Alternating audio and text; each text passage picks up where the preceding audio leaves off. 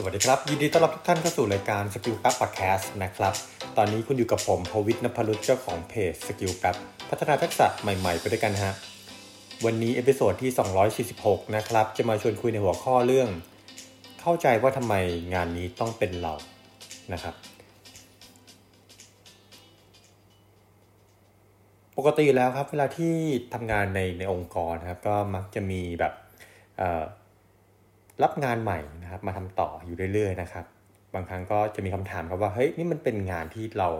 ต้องเป็นคนทำหรือเปล่านะครับ หรือจริงแล้วเนี่ยมันควรเป็นเป็นใครนะฮะหรือจริงคือก็สงสัยว่าเฮ้ยเขาคาดหวังอะไรในตัวเราบ้างนะครับฉะนั้นนะครับวันนี้คืออยากจะมาชวนคุยใน 2 แง่มุมนะครับว่า เวลาที่เราจะรับงานต่อจากคนอื่น หรือว่าหัวหน้าเราสั่งงานเรามาเนี่ยเอาจริงแล้วเนี่ย อะไรบ้างนะครับที่ที่เราจะต้องแบบตั้งคำถามกับตัวเราเอง แล้วก็อาจจะมีการชวนคุยกับหัวหน้านิดนึงครับว่าเฮ้ยทำไมต้องเป็นเราในการทำงานชิ้นนี้นะครับ ในแง่มุมที่1นก็คือ คือเราอาจจะไม่ใช่แบบเป็นคนที่จะเกี่ยงงานอะไรนะ แต่เรา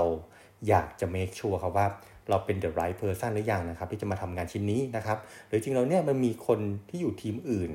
สามารถทำงานชิ้นนี้ได้ดีกว่านะครับอาจจะด้วยผลว่า เฮ้ยเขาทำมาแล้วนะฮะเขาทำมาสักพักแล้ว เราแค่ให้เขาเหมือนกับหยิบสิ่งที่เขามีเนี่ยมาต่อยอดอีกนิดเดียวก็จบแล้วนะครับ หรือบางทีเนี่ยอาจจะเป็นในเรื่องของความเชี่ยวชาญหรือเปล่าว่าที่จริงแล้วคุณอาจจะไม่ใช่คนที่แบบมีความถนัดในเรื่องนั้นนะครับ เช่นถ้าเกิดคุณอยู่ในทีมโปรเจกต์ทีมหนึ่งที่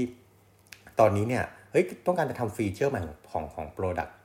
ชิ้นหนึ่งแล้วมีโจทย์ว่าคุณต้องทำทำ research หรือทำงานวิจัย แต่จริงแล้วนั้นองค์กรคุณเนี่ยอาจจะมีทีมกลางที่ช่วยทำ research อยู่แล้วนะครับคุณจะไปฝากทีมนั้นเนี่ยช่วยทำ research เพิ่มเติมหน่อย อาจจะดีกว่า อาจจะดีทั้งในเชิงของการ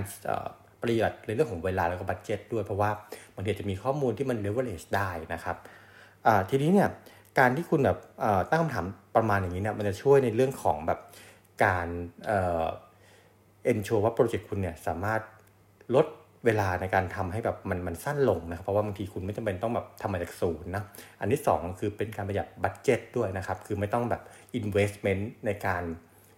ทำพวกกิจกรรมนั้นๆเนาะเช่น ถ้าเกิดแบบคุณมีงานทำ research อะไรเงี้ยคุณไม่ต้องแบบไปเอา budget มาทำ research ใหม่ก็ได้เพราะบางทีเนี่ยอาจจะมีคนทำมาแล้วนะครับ ทีนี้ในแง่มุมที่ 2 คือแบบถ้าเกิดมันเป็นคุณนี่แหละที่ต้องทำเนี่ยคุณอาจจะต้องแบบลองมาดูว่าเฮ้ยคุณ มี value อะไรที่จะทำงานชิ้นนี้เป็นหลักบ้างนะครับ คือคือหัวหน้าเขา value ในตัวคุณนะครับหัวหน้าอยากให้เน้นอะไรนะครับ เช่น คือบางทีเนี่ยอาจจะเป็นลักษณะงานที่มาจัดเวิร์กช็อปสักอันหนึ่งเป็นเวิร์กช็อปที่แบบมาระดมไอเดียนะครับหรือเป็นเวิร์กช็อปที่แบบชวนกับเอ่อให้คนแต่ละแผนกเนี่ยมาช่วยกันวาดภาพเพื่อให้มี same understanding เช่นแบบมาเข้าใจ requirement ของการทำ product ร่วมกันอะไรเงี้ยซึ่ง หัวหน้าบอกว่าเฮ้ยคุณเนี่ยต้องเป็นคนที่ช่วย facilitate นะครับเวิร์กช็อปเนี่ยให้ทุกคนเนี่ยมี the same understanding ให้ได้นะครับ ซึ่งสุดท้ายเนี่ยอาจจะเป็นเหตุผลว่าเนี่ยหัวหน้าเห็นคุณว่าเคยทำ consultant มาก่อนอะไรเงี้ยคือคุณอาจจะมี skill ในเรื่องของการที่